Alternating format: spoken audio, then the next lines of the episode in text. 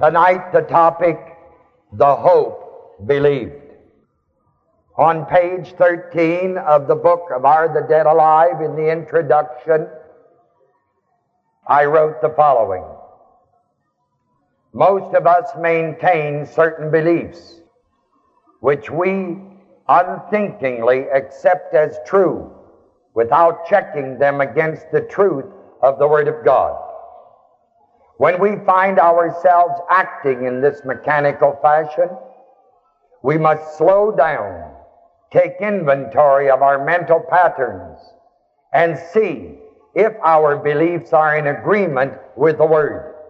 We as Christians are called of God to study the Word of God, to show ourselves approved unto God as workmen who need not to be ashamed of our workmanship rightly dividing the word of truth, so that we may be able to give testimony of the faith of Jesus Christ that's in us.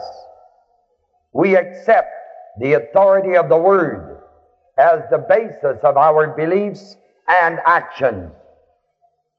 Those who believe and understand the Bible, the Word of God, know that the Scriptures teach beyond a shadow of a doubt that it is impossible to reproduce until or before the return of Christ persons who once lived and died. Therefore, only if a person denies the resurrection of Christ and his return can that person believe the dead are now alive. If, as the Bible teaches, the dead will not live again until they're raised sometime in the future.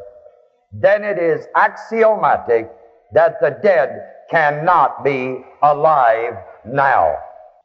Most Christians hold the belief that upon death, those who belong to Christ are immediately received up into glory, commonly called heaven or paradise to appear before the Father.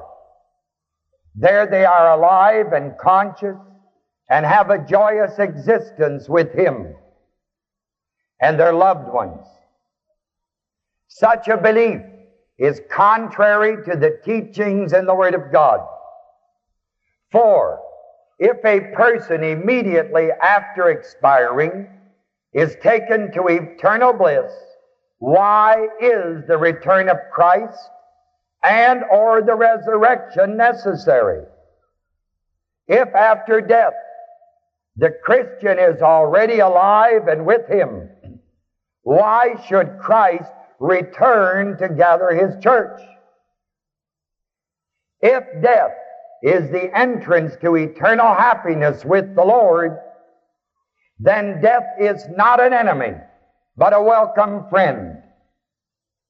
If death brings us into the immediate presence of Christ, then the scriptures are void and our believing vain. But death is not a friend, as 1 Corinthians 15 26 pointedly states. The last enemy that shall be destroyed is death. The enemy death will someday be destroyed. But obviously, it is not yet, as witnessed by the fact that funeral directors are not lacking for business. One of the greatest lies, perhaps the second greatest lie, and it's contingent upon basically the first greatest lie is that there's a Trinity. The second is that when people die, they're not dead. And this great lie has permeated our country and saturated it to where the, the greatest books that are being read today are printed and published and read in the light of people who have passed on and come back and done so many wonderful things. That lie is not new. It's as old as Genesis. For in Genesis chapter 2, in verse 17, after the Lord God had made, formed, and created everything, God told man that of every tree of the garden he could may as freely eat, but he said of the tree of knowledge of good and evil, thou shalt not eat of it. For in the day thou eatest thereof, thou shalt surely die. That was the true word of God.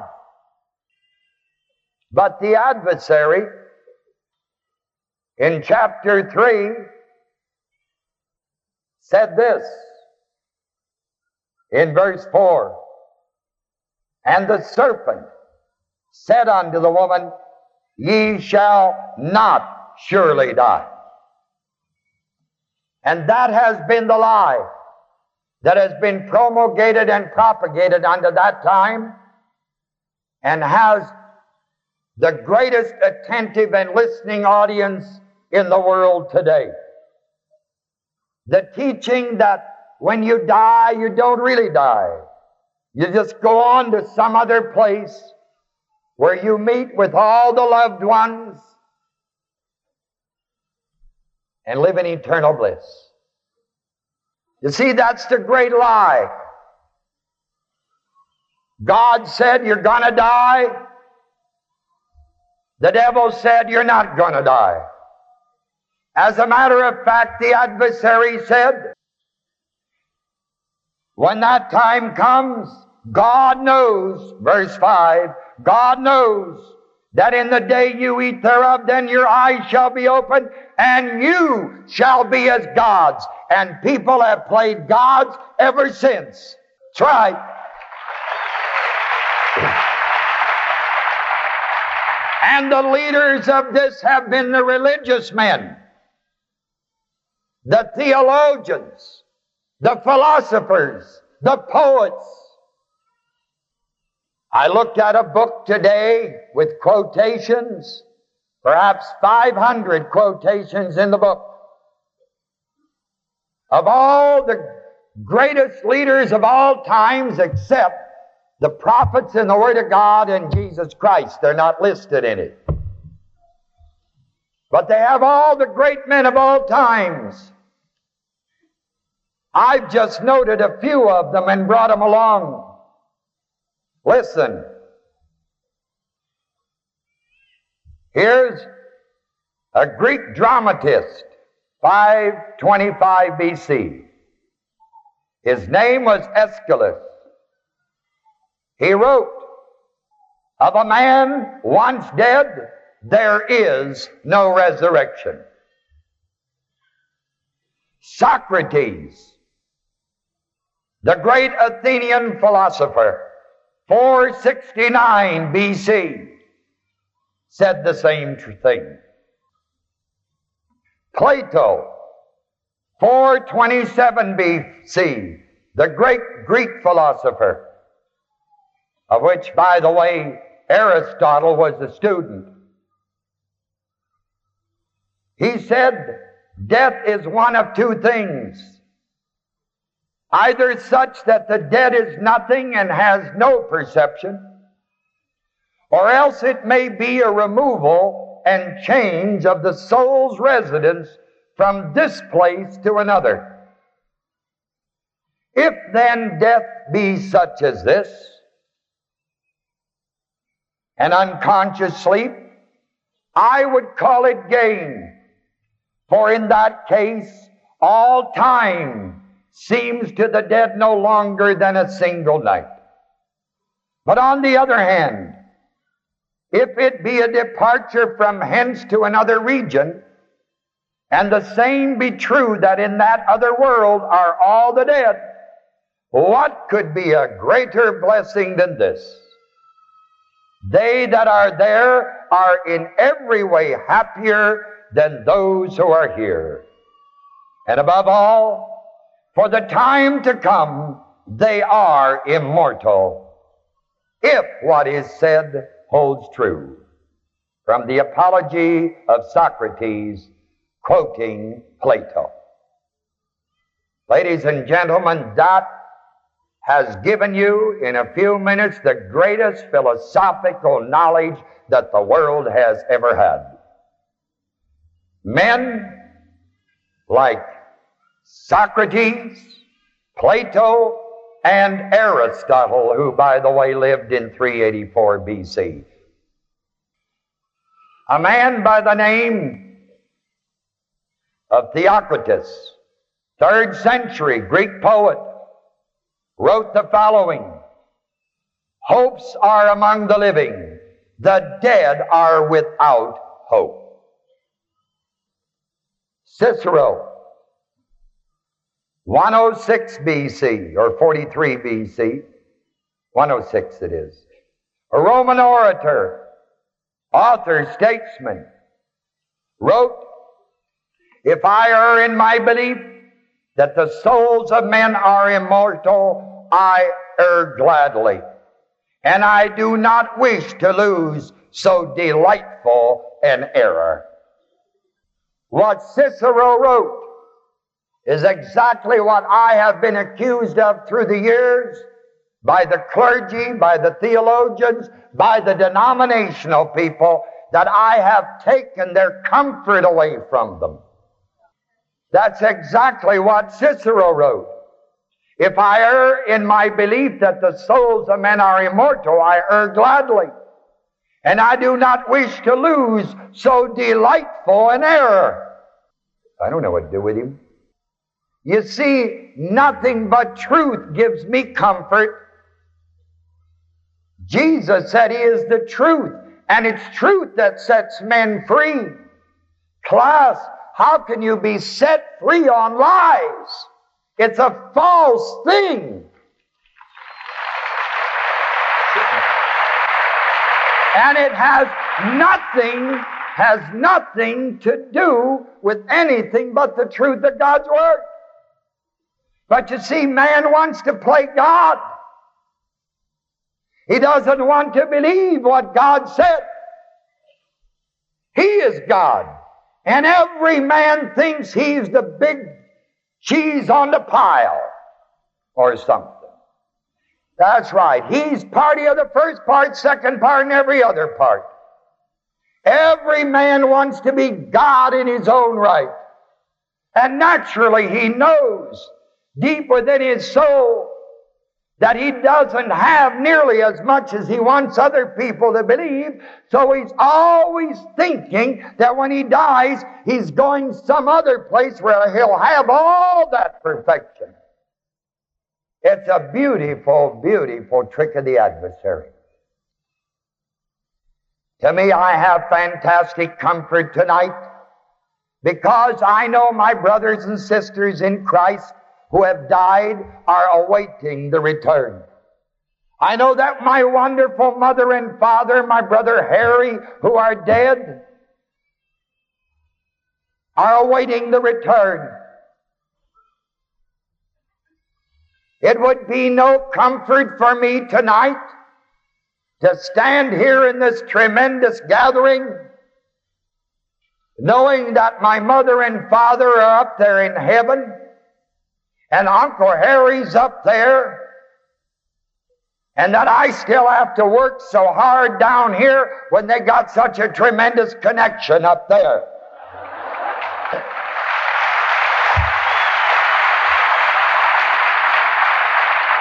Class, it, sheer logic would dictate the truth that if, when a man dies, he goes up to be with God and Christ Jesus, his son, that that man or that woman would have a closer connection to him up there than I would down here.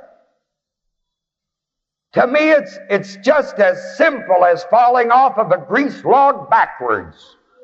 Listen, if you were the President of the United States and I was your son, do you think perhaps maybe I would just have a little more access readily to your presence than Johnny Jump Up or Henry Boloco?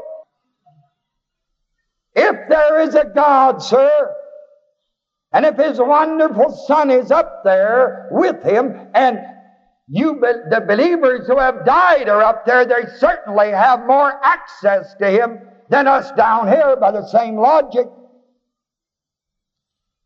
And how dishonest and unkind that would be.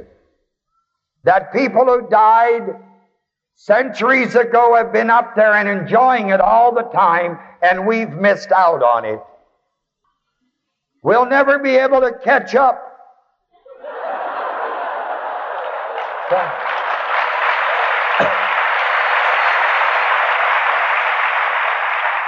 But what a tremendous truth it is. If the Word of God is right that when a man dies, he is dead. He has taken his last breath. And that statement, man's last breath, he's taken his last breath, is so biblically accurate and it's so dynamically true. There is no other way you can state it more efficaciously. That man will have to wait for the return of Christ, either for the body to get up or after his return with the body of the church for the Old Testament saints to be resurrected, both the just and the unjust. For once a man or woman dies, he is dead until the return of Christ. And then all go into his presence, the body of the church, at one time to all be awarded the rewards that I shared with you last night. And God, it says, class in the Word, is no respecter of what? If He would take me a hundred years before He took you and I enjoyed it for a hundred years before you got there, God would have to, by sheer logic, be a respecter of what? And He is no respecter of persons, people.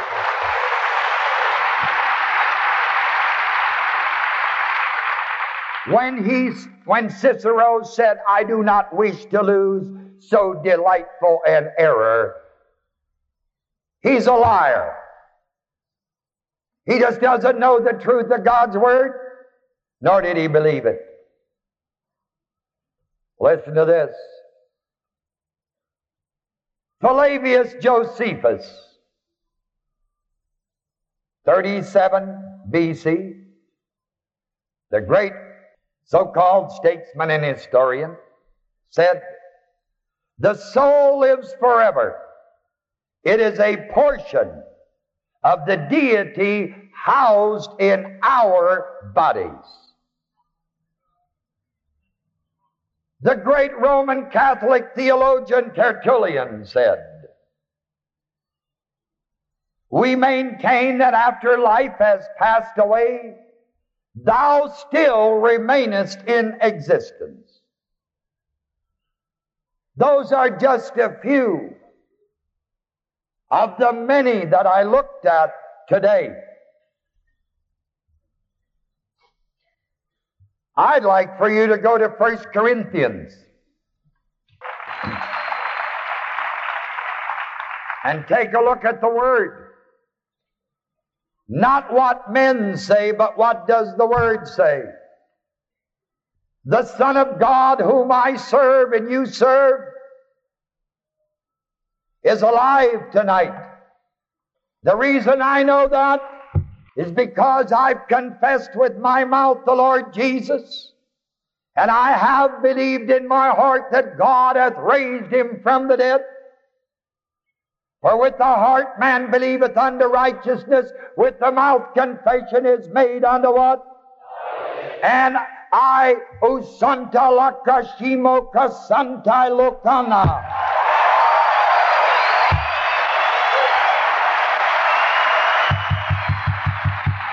Speaking in tongues is the external manifestation in the senses world of the internal presence and reality of Christ in you, the hope of glory. Boy. Now, ma'am, Christ couldn't be in you if God hadn't resurrected him. If Jesus Christ was not seated at the right hand of God, and if he did not do what it says in the book of Acts he did, you could not speak in tongues. So, I've got the proof that Jesus Christ is alive. All the men that I read to you and all the rest that I read, they are all dead and gone.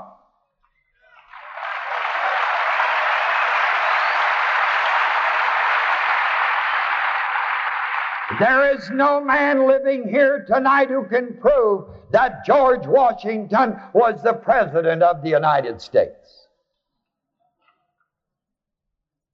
I think most of us believe it.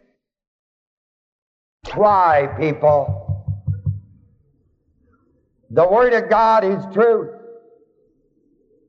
I can prove Jesus Christ is alive. I have no proof at all that George Washington ever lived or was alive, except reading it in some book of which the Word of God says that every man's a liar.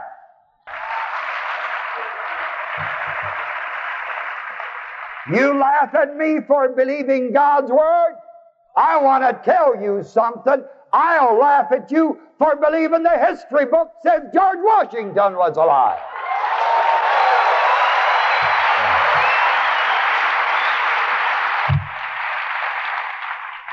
I just read you the greatest poets, the greatest philosophers, the greatest statesmen and historians. And everything they said is contrary to what the Word says. So you gotta make up your mind, are they right or the Word? Most of the world has accepted them. But those of us who know God and His wonderful Son, Jesus Christ, and who have dared to be honest with God's Word and again take a look at it honestly, we are convinced beyond a shadow of a doubt that they are wrong and that the Word of God is right.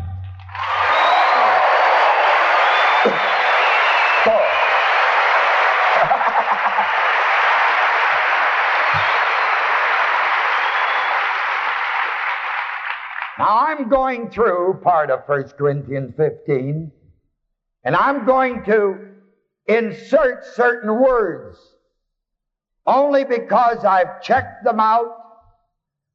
I know they're accurate. You can take a Greek text, check it yourself. Or if you can get men like Walter and some of my other Greek men and Arabic men, they can show it to you. But I'm going to help you tonight if you want help and give you some of the great truths that are in here work accurately. I'm going to begin in verse 3.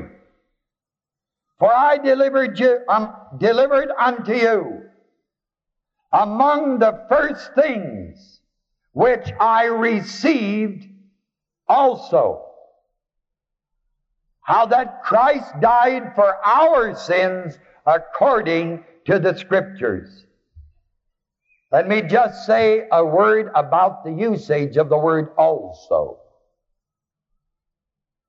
In the Greek, the word kai, when it means also, is placed immediately before the word employed. In the translation, it's placed afterwards. That's why I read it to you accurately. I received what? Also. Not I also received as you have it in King James. But I received also how that Christ died for our sins according to the Scriptures. Verse 4.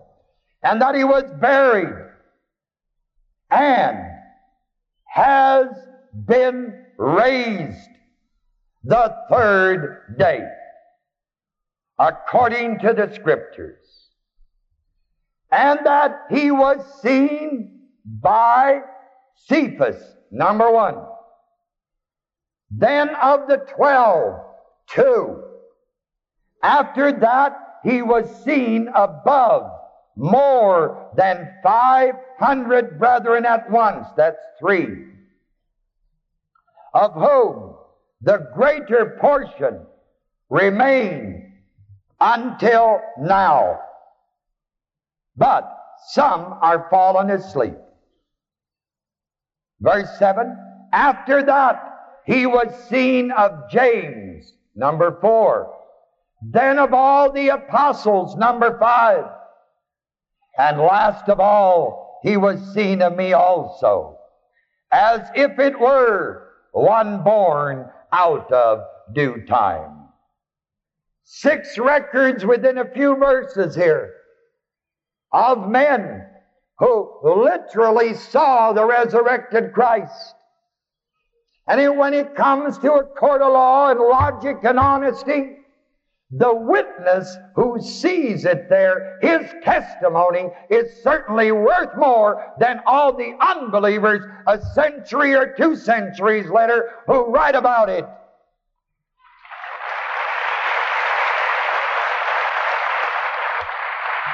It seems to me, by the sheer laws of logic and reason, that the men who stood there that day at Bethany, when the angel said, This same Jesus, which you have seen go up, shall so come in like manner. It seems to me that their testimony in a court of law should carry more validity, sir, than the testimony of the unbelievers and the God rejectors 1500 or 2000 years later who are preaching in our pulpits today that Jesus Christ is not coming back.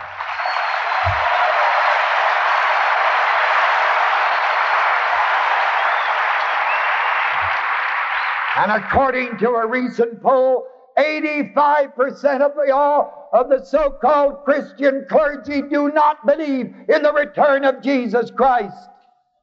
Well, ladies and gentlemen, what are you going to church for?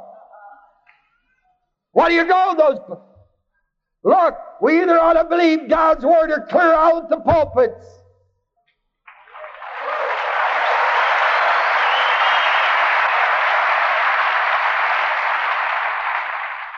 Look, people, it's the Word.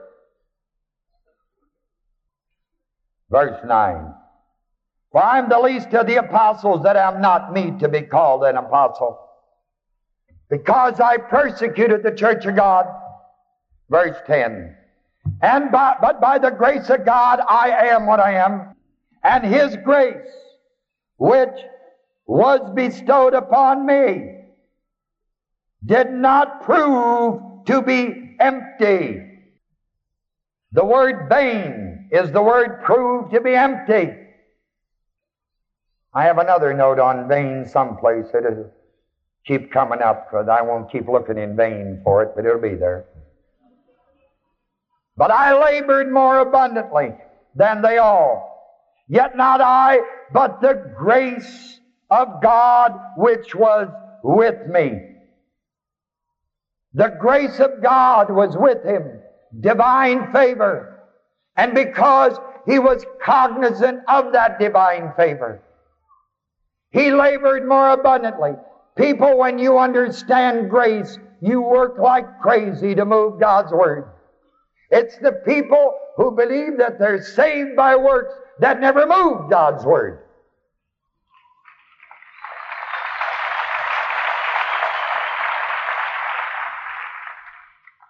I don't work to get saved, but because I am saved, I work.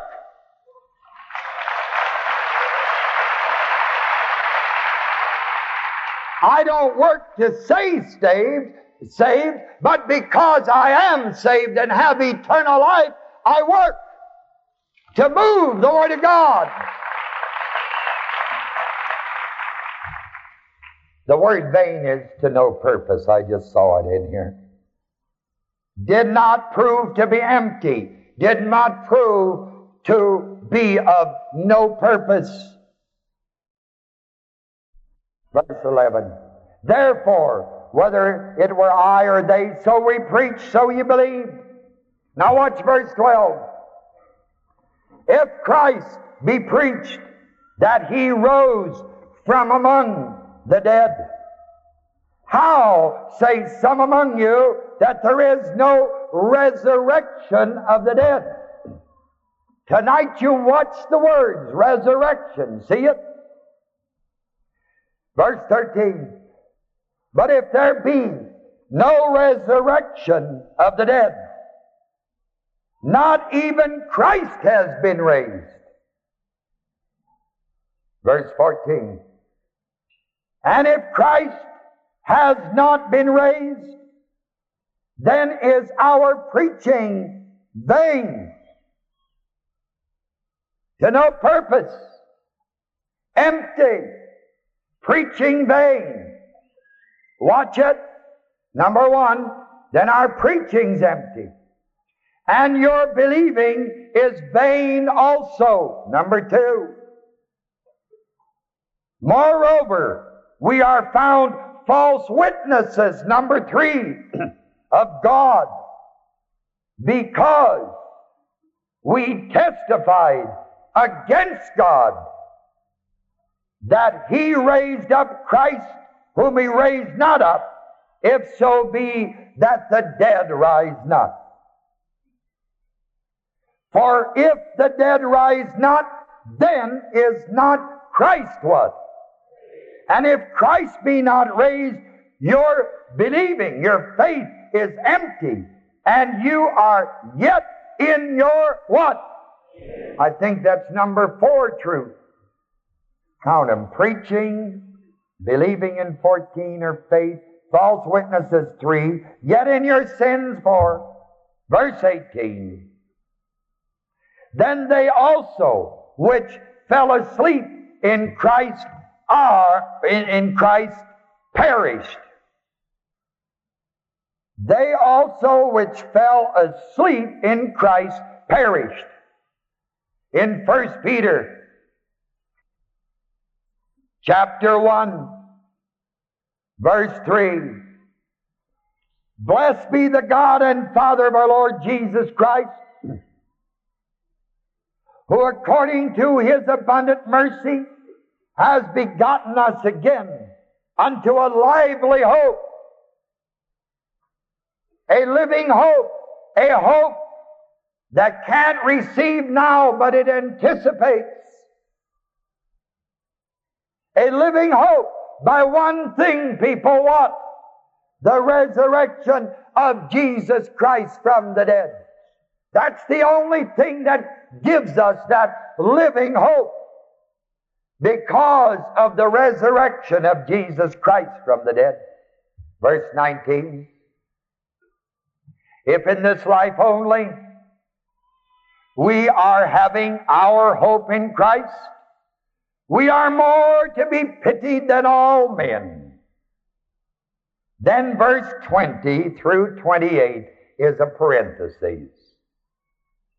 But now, Christ has been raised from the dead. The first fruits of those who have fallen asleep. Verse 21. For sins by man death, by man also the resurrection from the dead. For as in the Adam, the man, Adam, all die, so in Christ also shall all, shall all without any exception, be made what? But, verse 23, carefully, each one in his own order. Each one in order. But everybody's going to get alive. But everyone in order. Christ the first fruits. He's number one afterward. They that are Christ with his parousia coming. Christ the first fruits. Afterward. After what? After he comes for the church, gathers them unto himself, the cloud in the air, remember? Then later on he comes with his saints uh, with they afterward they that are Christ with his coming. And that's after the return of Christ upon earth with his saints. Then, verse 24, the telos, the end, the telos, when he delivers, active verb, present tense, when he delivers up the kingdom to God, even the Father, when he shall have brought to naught all rule and all authority and power. For he, Jesus Christ, must reign till he, God, hath put all enemies under his Christ's feet. Jesus Christ must rule, reign, until God hath put all enemies under Christ's feet. Get your pronouns. The last enemy that shall be destroyed is what? So no matter what the people say about death being a friend, all that has to be in error if the Bible's right. And ladies and gentlemen, if you've got a half an ounce of brains, and if you ever have loved anybody, to tell me that if that loved one was killed at this moment, that you'd just be tickled to death, you'd laugh, you'd have a great time, and feel real light about it. I'll look you straight in the eye and I'll say, You're a damn liar.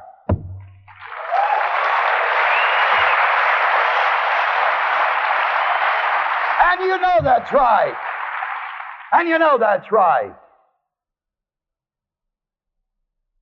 If it's such a wonderful Christian thing to die, then why do I see all those Christians out there wiping their eyeballs and crying like crazy when somebody's dead?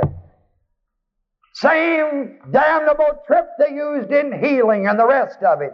Teaching that God makes people sick to keep you humble. Well, if that's what does it, God ought to get all of us sicker than dogs. To get us humble. And if one cancer don't do it, give them two cancers. And if one severe case of arthritis don't do it, raise the arthritis to the nth degree. Put it on them. But I've never heard a man pray yet, oh Lord God, please lay it on me, Lord.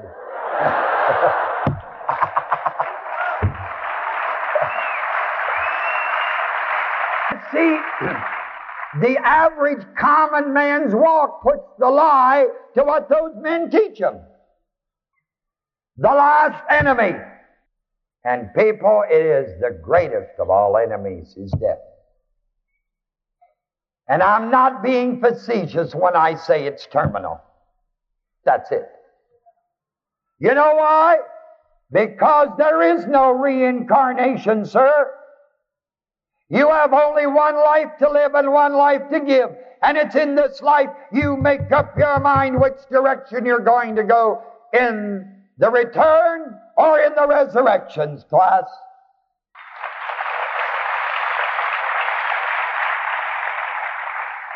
The only, the only reincarnation that ever happens is a devil spirit living in one individual in this time, in this lifetime, Then the next lifetime he lives in another individual, following lifetime in another individual. So he talks about reincarnation three times. He's absolutely right. It's a devil spirit living in that person in the 18th century, in the 19th century, in this 20th century, in that.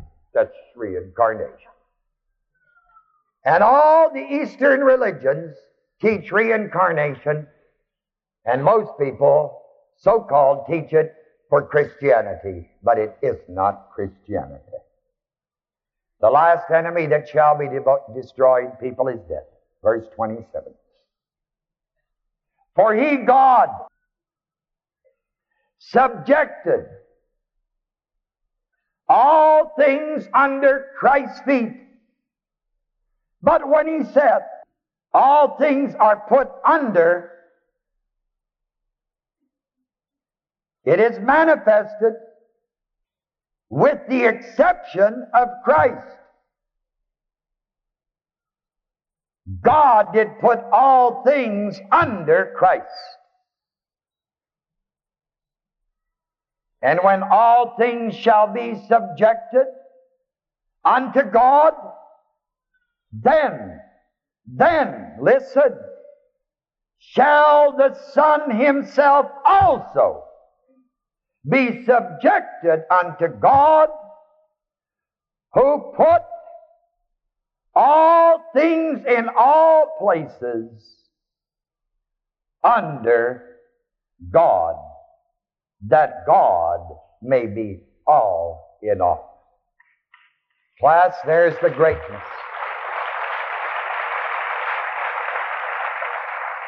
Of the parentheses of verses 20 through 28. Let me read just a little portion of it again in 28. And when all things shall be subjected unto God, then shall the Son himself also be subjected unto him. Now, by sheer logic, how can the Son be God and God be the Son? Verse 29 in King James is a very difficult verse. It is a verse that one particular group of people use for the baptism of the dead and to check up on the dead and find out where they're buried and get their family tree right and then baptize them. I will read you the King James and then I'll read you the accurate translation of it. You're going back to verse 19. If in this life only we are having our hope in Christ, we're more to be pitied than all men. Else what shall they do which are baptized for the dead? If the dead rise not at all, why are they then baptized for the dead? The literal translation according to usage is, else what are they doing which are baptized? It is for dead bodies, if the dead rise not at all. Why are they then baptizing for the dead? That's the accurate translation. You see, if Christ is alive and you are baptized with His presence, and this verse has nothing to do with water, else what are they doing which are baptized? Baptized with what? Not water, but Christ in you, the hope of glory, people. That to me is a far greater baptism than all the waters of all the seas and the oceans of the world. For all that that water of the seas and the oceans could do, honey, to you is to cleanse your outside. But Christ in you cleansed you within. He gave you eternal life. And that is the baptism of the presence of Christ, which could not occur if God had not raised him from the dead people. Then we would still be saying we're baptized for the dead. Because there'd be no resurrection, no gathering together.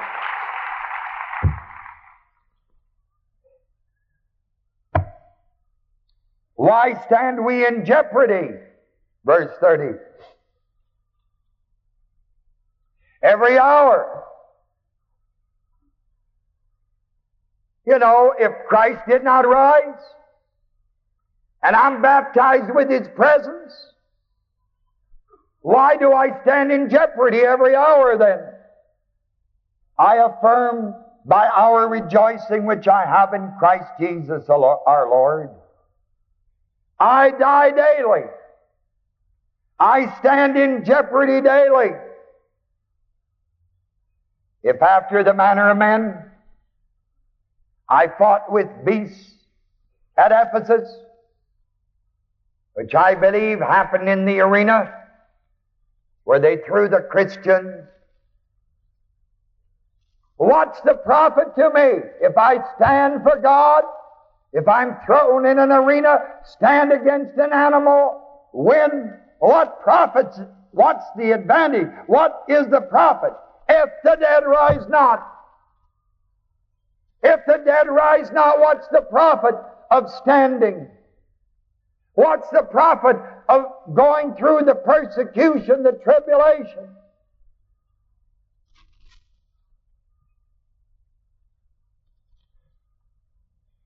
The Epicurean philosophy in the next part of the verse.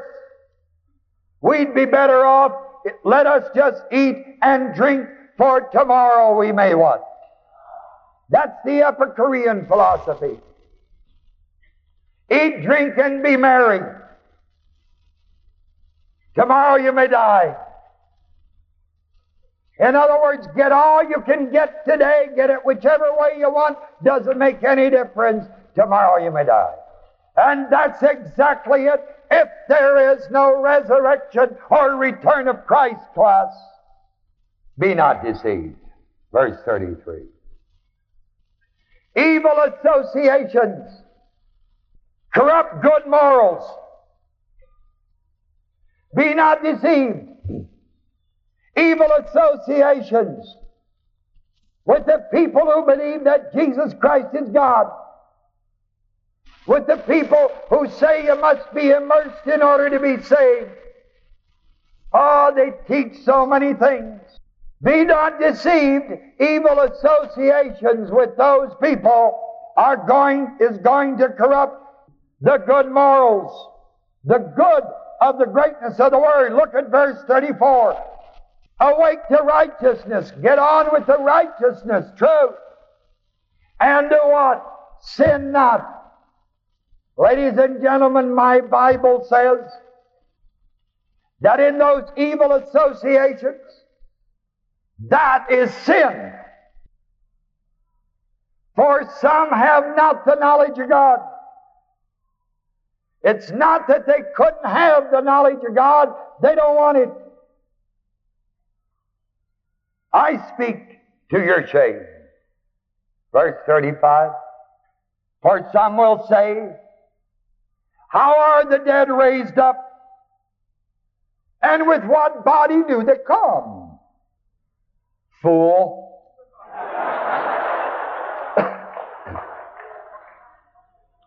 it's a wonderful statement. That's right. Look, honey, we're talking about the return of Christ. You'll see it after a bit. You've already seen it in Corinthians 13. When he comes, we're going to have a body fashioned like unto what? It's going to be a spiritual body on the road to Emmaus one moment, next moment back in Jerusalem. I don't understand it, but I believe it. You know why? Honey, I don't understand the first birth, and that's peanuts compared to this.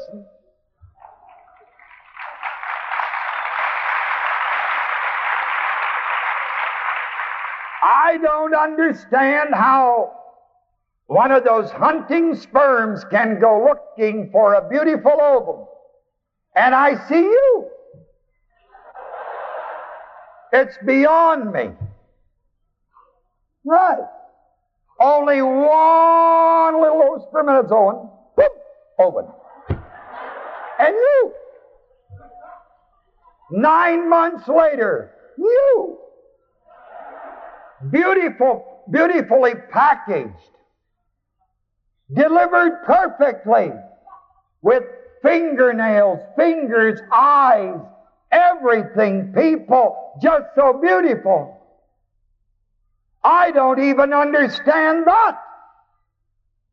And I want to tell you something you don't either, so don't go acting so smart.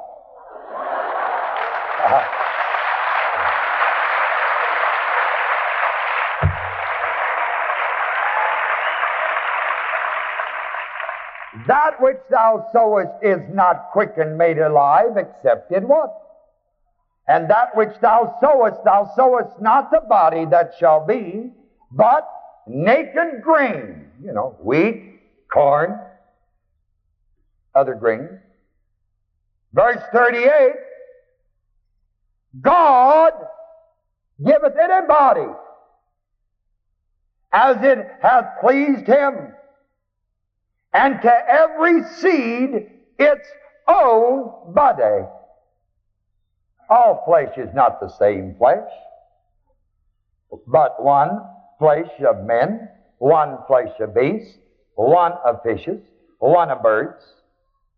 There are also, also heavenly bodies and bodies earthly, but the glory of the celestial, the heavenly is one, the glory of the terrestrial, the earthly, is another. See how simple it is? I've done a literal translation of verse 40 as follows. And heavenly bodies there will be, and earthly bodies. But of one kind will be the glory of the heavenly, and of another kind that of the earthly. Verse 41 Another glory of the sun, another glory of the moon, another glory of the stars.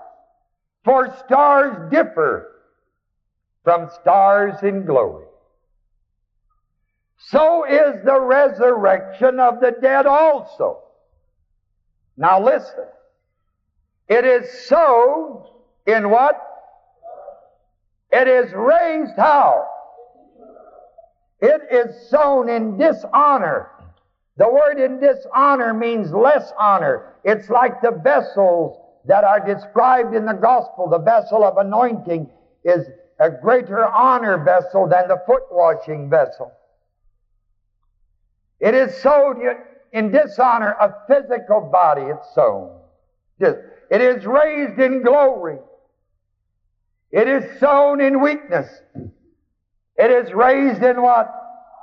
Look at all these illustrations. It's sown a natural body. It is sown a what body? That's why it corrupts, ma'am. That's right. But when it's raised, it is raised a what? Spiritual body. There is a natural body and there is also a spiritual body.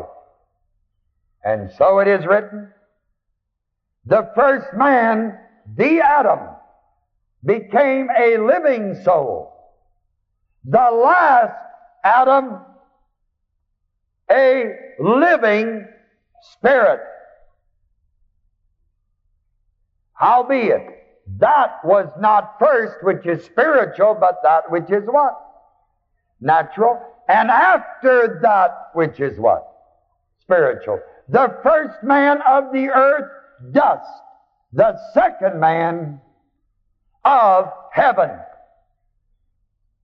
As is the earthy, such are they also that are earthy. And as is the heavenly, such are they also that are heavenly. And as we have borne the image of the earthy, the physical, we shall bear the image also of the heavenly. Now this I say, brethren, that flesh and blood are not able to inherit the kingdom of God. Neither doth corruption inherit incorruption. Now, verse 51, carefully. Behold, I show you a mystery, a secret. Well, if he's going to show it to you after I read it to you, it'd no longer be a what? Mystery. We shall not all be sleeping but we shall all be changed. Talking about the body of the church. In a moment, the word moment is atom, A-T-O-M. In an atom, in the twinkling of an eye, at the last trump, for the trumpet shall sound, and the dead shall be raised how? Why? Because they are corruptible. See it? Those who have corrupted shall be raised what? And we, we who, that are alive at that time, not dead, we shall be what? Changed. For this which is corruptible, the dead must put on what? Incorruption. And the mortal, those who are alive are mortals, they must put on what? Because flesh and blood cannot inherit the kingdom of God. So, verse 54. When this corruptible shall have put on incorruption, and this mortal shall have put on immortality. Then, then, then, after all that, plus the resurrections of the just and the unjust of the Old Testament and Book of Revelation period, then shall be brought to pass the Word, the Logos, that is written, death is swallowed up in what? The last enemy to be destroyed is what? After all that, people are able to say death is swallowed up in what? Verse 55. O grave, where is thy sting? O grave, where is thy victory? The sting of death and the grave is sin, and the power of sin is the law. But thanks be to God who giveth us the victory through our Lord Jesus Christ.